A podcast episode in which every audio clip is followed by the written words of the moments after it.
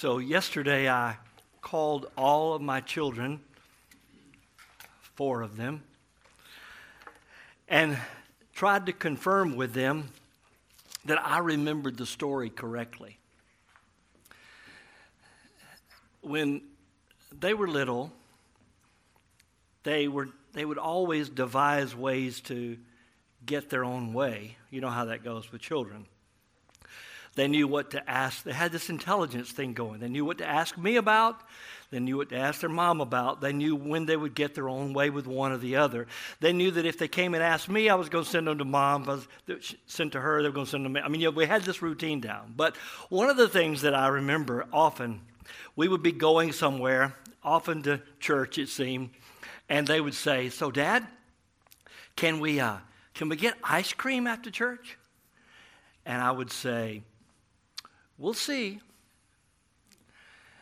And over time, Carmen screamed it out yesterday. She and her husband Danny were there when I was we were talking about it. She screamed out on the speakerphone. And that always meant no. I said, No, it didn't, Carmen. We'll see didn't mean no. I said, So how would I follow it up when I would say, We'll see? You would say, Come on, Dad, promise. And I would say, No, I can't promise.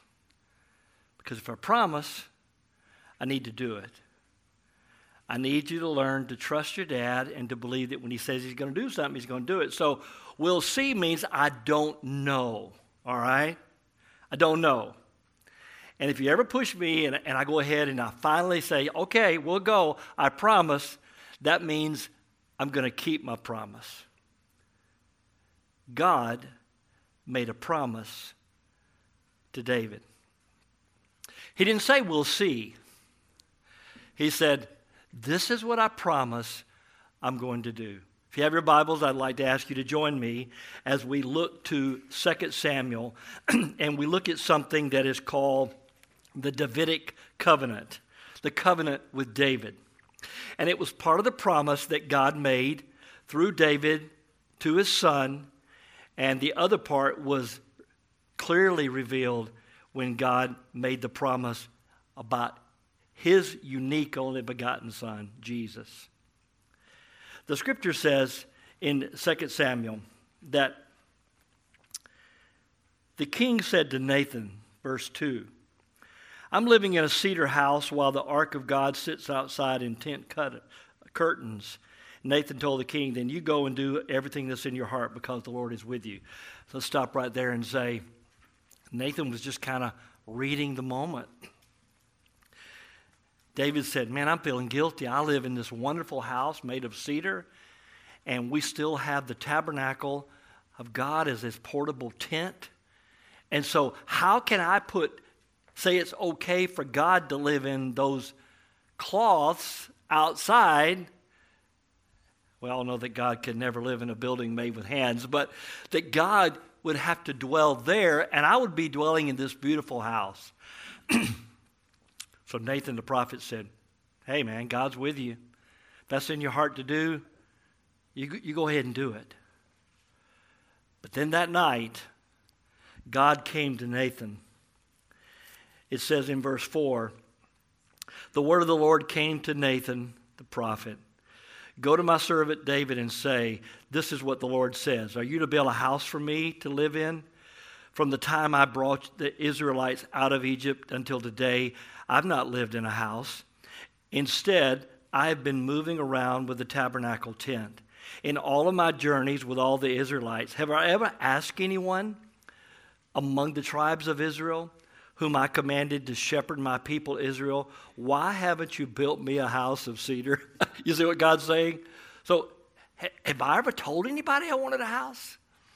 have I ever said this was a good idea?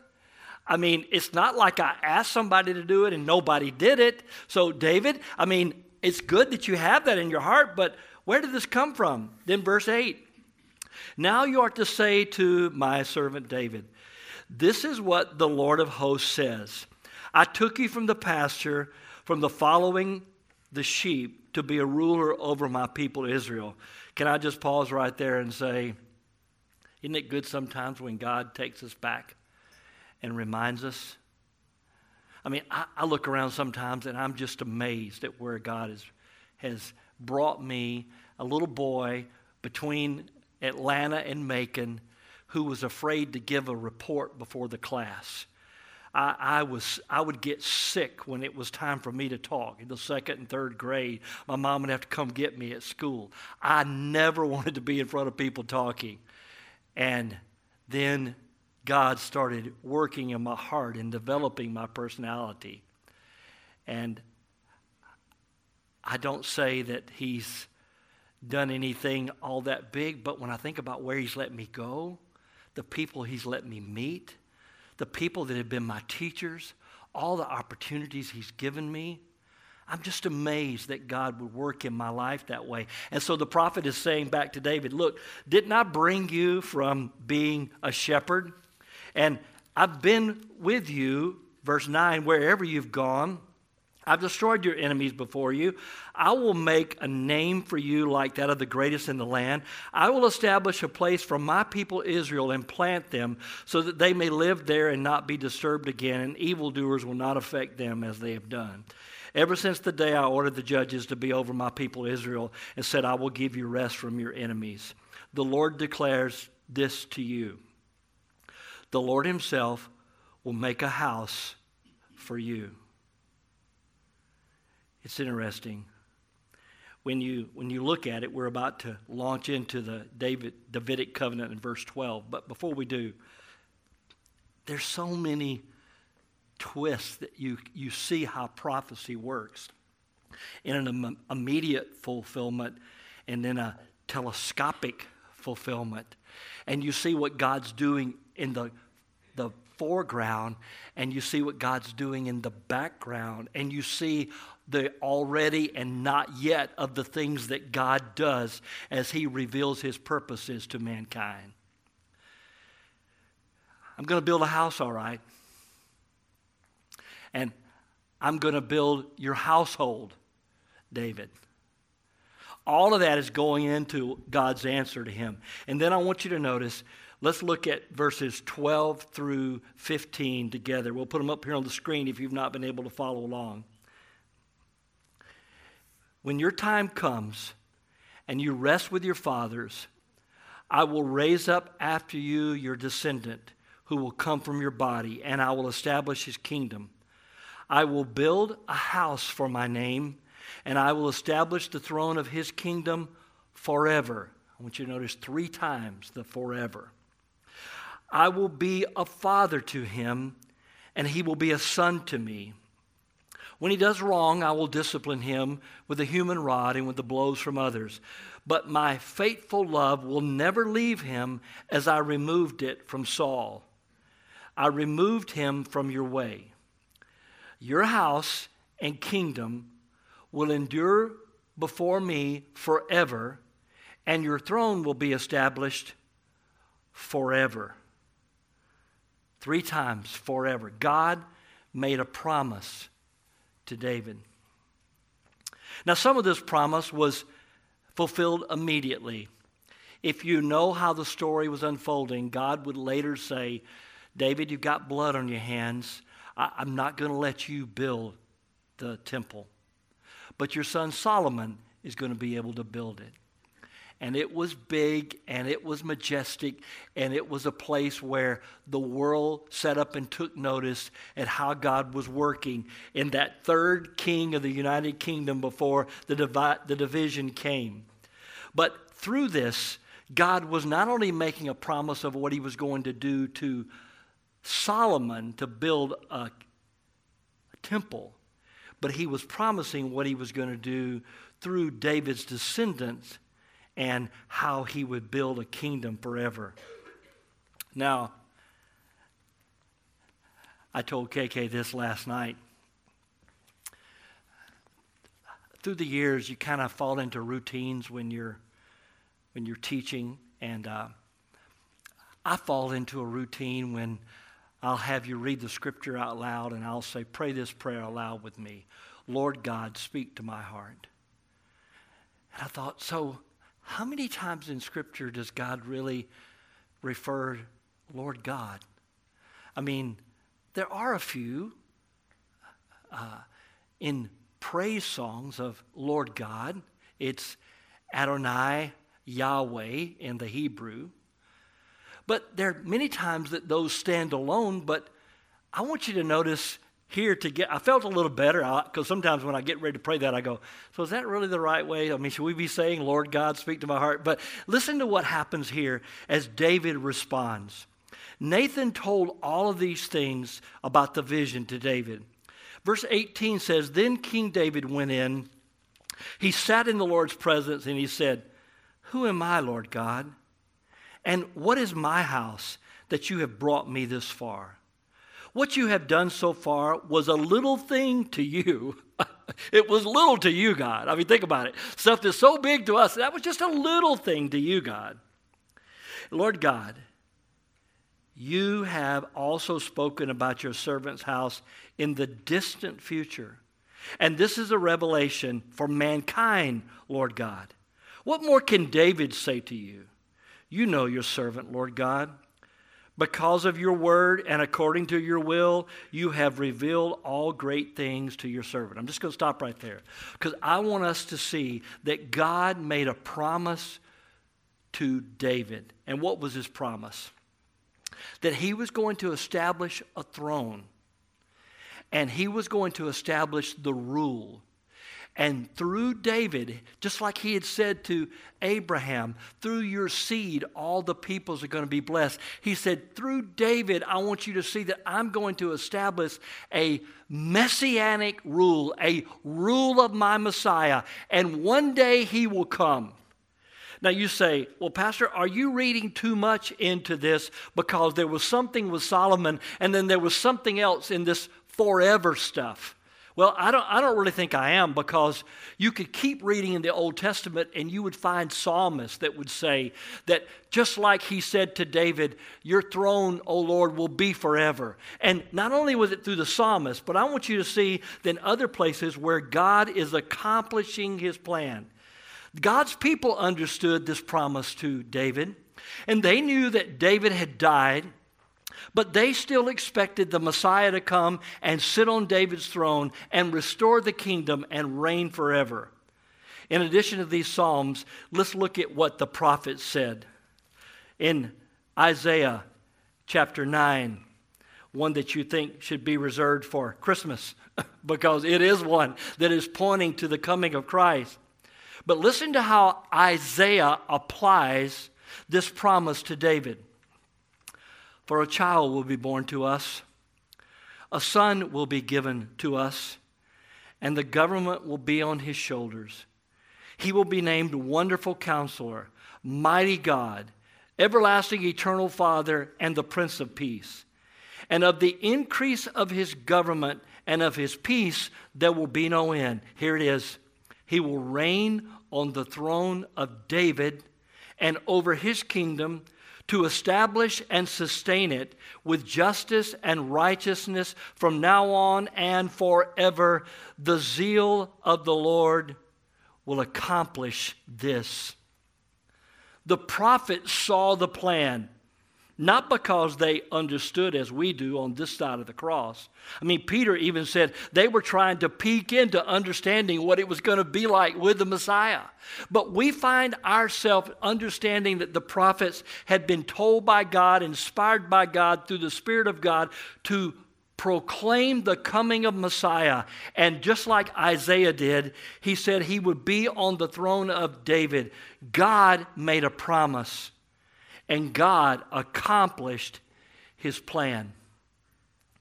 Let's look at how God accomplished his plan. First, I want to remind you of the genealogies of the coming of Christ. So turn to your New Testament and look in the book of Matthew of how God accomplished his plan. When you come to Matthew's gospel, Here's how it begins the historical record of Jesus Christ, the son of David, the son of Abraham. Remember the promise through Abraham, through his seed, all the peoples will be blessed. And now the son of David on the throne forever. And then something that you uh, probably always enjoy when you're reading the Bible through? So just sit back and I'm going to read all of these names. No, I'm really not. All right. I could mispronounce them with you, okay? But notice down in verse 6 and Jesse fathered King David. So you go to verse 17, and you see in this genealogy all the generations. Well, we probably should read 16. And Jacob fathered Joseph, the husband of Mary, who gave birth to Jesus, who is called the Messiah. So all the generations from Abraham to David were 14 generations. And from David until the exile to Babylon, 14 generations. And from the exile to Babylon until the Messiah, 14 generations. So you see the genealogy tracing it back through David. Have you ever known or been noticed or been taught that Matthew gives one genealogy and Luke gives another? Now, why is that true? Matthew's genealogy is tracing to the legal right to the throne through Jesus' supposed father, Joseph. If there'd been a birth certificate that had to write something on it, okay? And so through the genealogy, we see it traced to Joseph. But Luke's genealogy, because Dr. Luke had spent so much time interviewing Mary, Dr. You see all the details that came from Mary. In Luke's genealogy, we see the physical right to the throne and in that genealogy, you will also discover that it was traced through David. So God made a promise and he accomplished his plan. But lest, again, you think I'm isolating things and not really bringing you the unit, look at Luke chapter 1. In Luke chapter 1, the angel is speaking to Mary. And as the angel speaks to Mary, this is what is said. Verse 31 You will conceive and give birth to a son, and you will call, what a wonderful name it is. You just sang it. What a wonderful name, our King. You will call his name Jesus. Jehovah saves. Joshua, the Old Testament. He will be great and he will be called the Son of the Most High. And the Lord God will give him the throne of his father. What glass? David. Put him on the throne of his father, David. Verse 33 says, He will reign over the house of Jacob forever. There it is again. And his kingdom will have no end.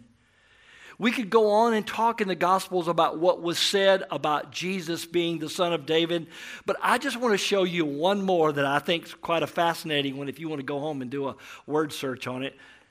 I mean, come on, you have no excuse to not study your Bible, all right? I, remember the days I had to carry around big books. I went on a retreat one time, carried two suitcases just so I could do studies of words in the Bible. Now you can do it all on the phone. Please don't do it right this minute, all right? But you can do it all on the phone and you can do all the searches you want. You can search for all of this son of David, find what the prophet said, find what is said in the, in the Gospels. But watch this Matthew chapter 22. I love this one. Matthew 22, Verse 41 Jesus asked them a question, saying, What do you think about the Christ? Whose son is he? They said to him, The son of David. So he said to them, How is it then that David in the Spirit calls him Lord? saying, The Lord said to my Lord, Sit at my right hand until I put your enemies under your feet. If then David calls him Lord, how is he his son? No one was able to answer Jesus a word. And from that day on, they didn't dare ask him any more questions because they knew they couldn't figure it out. That is so cool to me. When he asked them, So, what do you think about this Messiah? Who's he going to be? Son of David? So, if he was David's son, why did David call him his Lord? And other New Testament writers make the same application, even the first sermon on the day of Pentecost. So, how does that impact us? That's the question of the day. How does this throne of David make a difference to us? You see, God made a promise. God accomplished his plan to fulfill that promise. But listen, he invites us to himself with a promise. Listen to how the word records this invitation. Isaiah chapter 53. Listen to what it says. I'm going to show you the first couple of verses, and then we'll put verse 3 on the screen, I think. Isaiah chapter 55. I'm sorry. Keep in mind what I'm trying to get you to see. The God who made a promise to David is making a promise to me and you, and he's inviting us to his promise. Listen to what he says Come, everyone who is thirsty, come to the waters, and you without money, come, buy and eat. Come, buy wine and milk without money and without cost. Why do you spend money on what is not food and your wages on what does not satisfy? Listen carefully to me and eat what is good, and you will enjoy the choicest of foods. Isaiah 55, verse 3. Pay attention and come to me. Listen so that you will live. I will make an everlasting covenant with you, the promises assured to David. The Messiah can rule and reign over my and your life, and He alone will satisfy the longing of our soul. But once again, we see the invitation with a promise. You go to the end of your Bible, you go to the end of time, you read in the revelation of John even in the beginning, chapter 1, it talks about him being of the line of David. But now look at how the revelation is ending as you come to Revelation 22, verse 16. I, Jesus, have sent my angel to attest these things to you for the churches. I am the root, the offspring of David, the bright morning star. And both the Spirit and the bride say, Come. And anyone who hears should say, Come. And the one who is thirsty should come. And whoever desires to take the living water as a gift, I invite you to come. So, what is God's promise to me and you? He says He wants us He says He forgives us. He says He wants to give a relationship to us. He wants to rule over us as our good King. And He makes a covenant to never leave us and never forsake us. And so, just like a little kid, we come to God and we say, You mean you really want me? You can really forgive me? Jesus really died for me. He was really raised for me. He can live inside of me. And God says, Yes, I promise. Would you bow your heads and pray with me?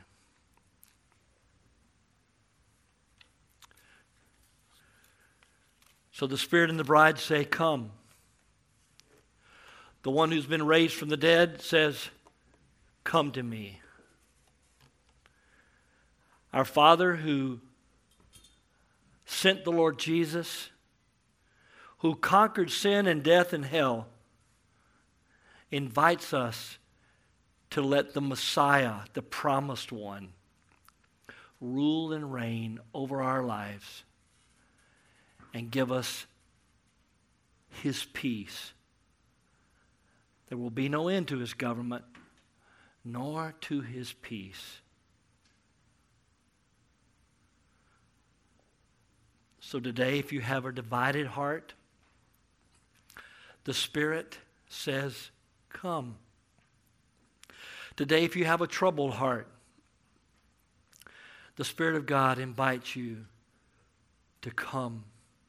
Today, if you have a need for direction and your heart seems dark, the light of the world invites you and he says, Come to me.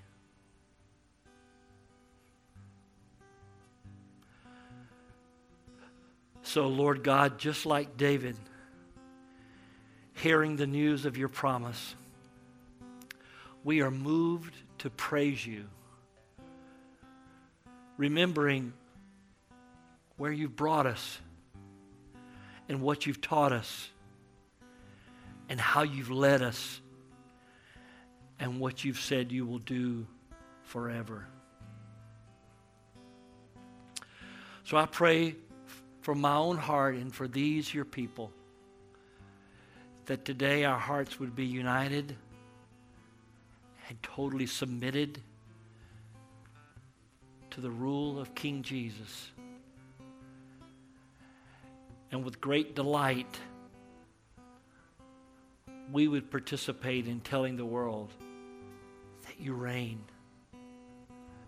That we will go where you say go, we will speak when you say speak, we will live as you say live, as citizens of a new kingdom so, Lord Jesus, may we respond fresh today to your invitation and bring our lives to you. In Jesus' name.